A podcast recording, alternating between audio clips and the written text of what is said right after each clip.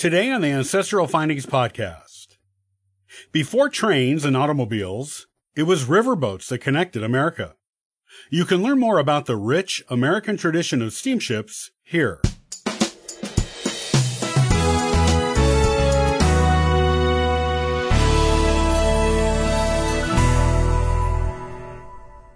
Throughout American history, there have been many modes of transport that forever changed the face of this country.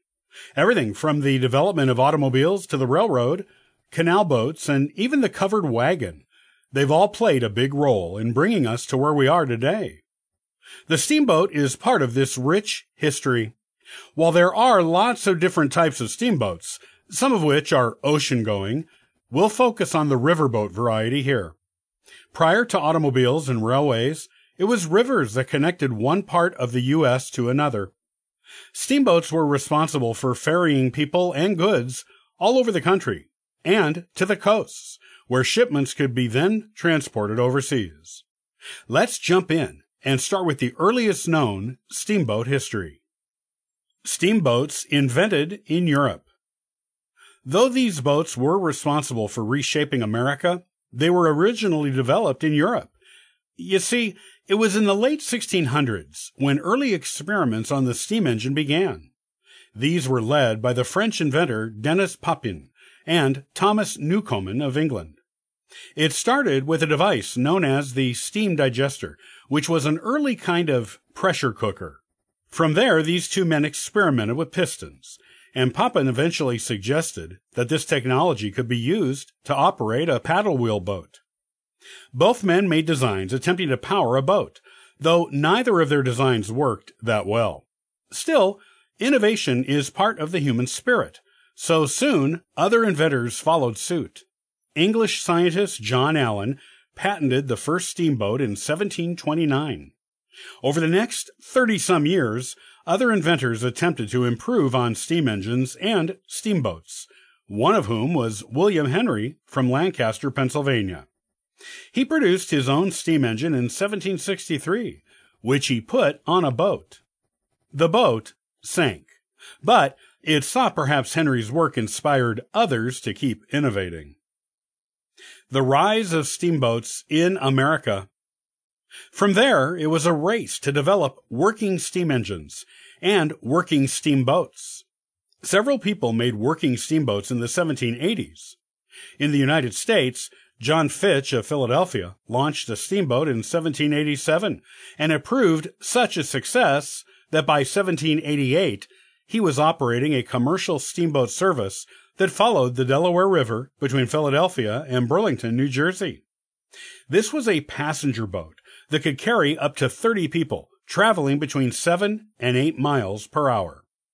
Unfortunately for Fitch, while his boat was a success, his business was not.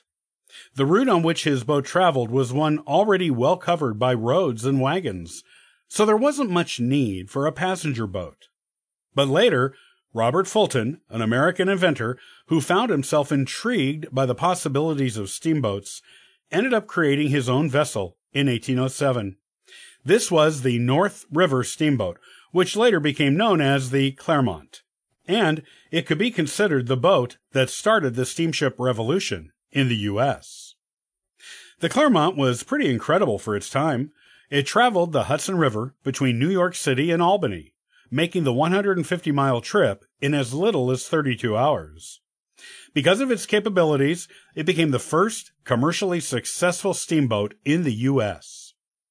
In the wake of the Clermont's success, steamboats began to proliferate around the United States, especially along the Ohio, Mississippi, and Missouri rivers, where they were instrumental in not only ferrying passengers up and down long stretches, but also hauling grain, lumber, supplies, or anything else that needed to be moved long distances.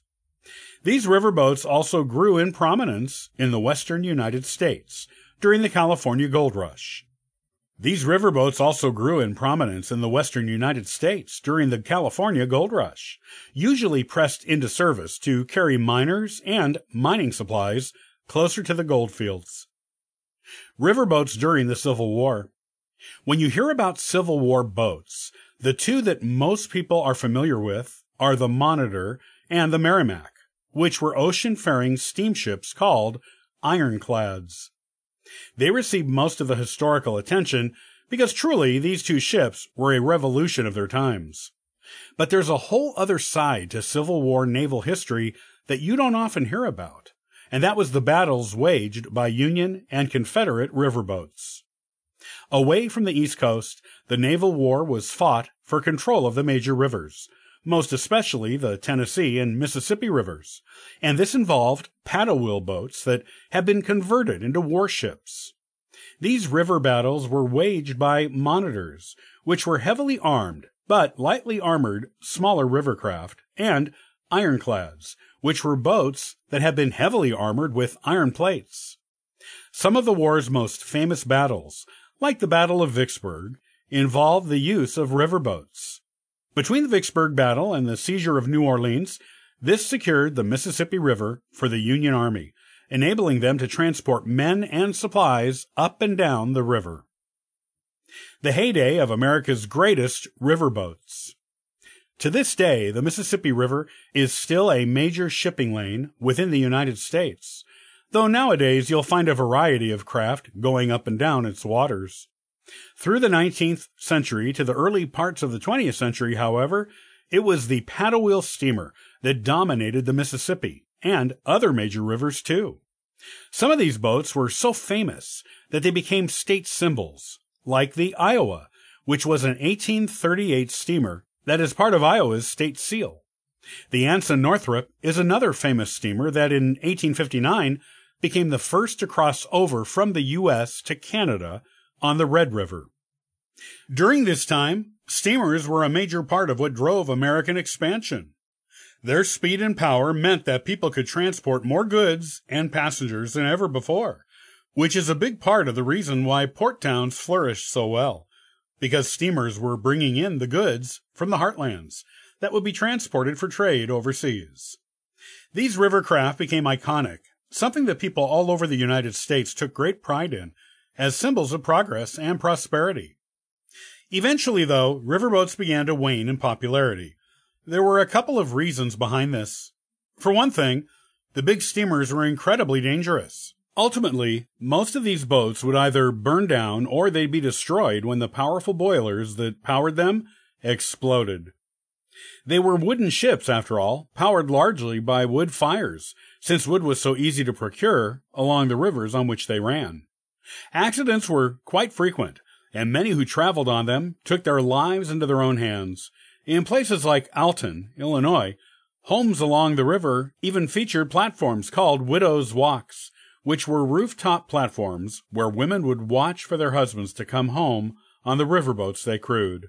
To put into perspective how dangerous these crafts were, the Scientific American reported in December 1860 that 487 people had died that year in steamboat accidents.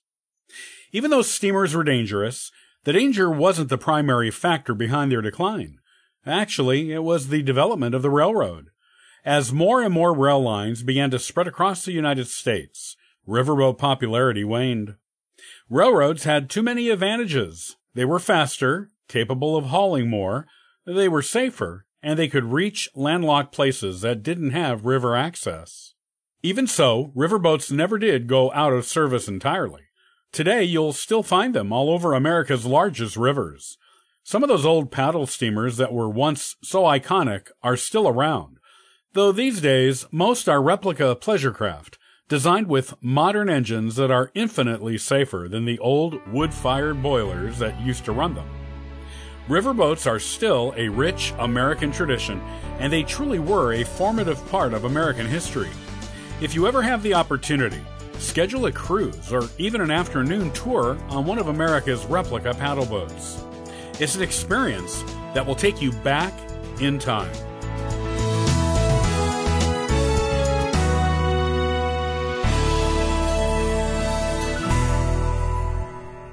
Thanks for listening to the Ancestral Findings Podcast.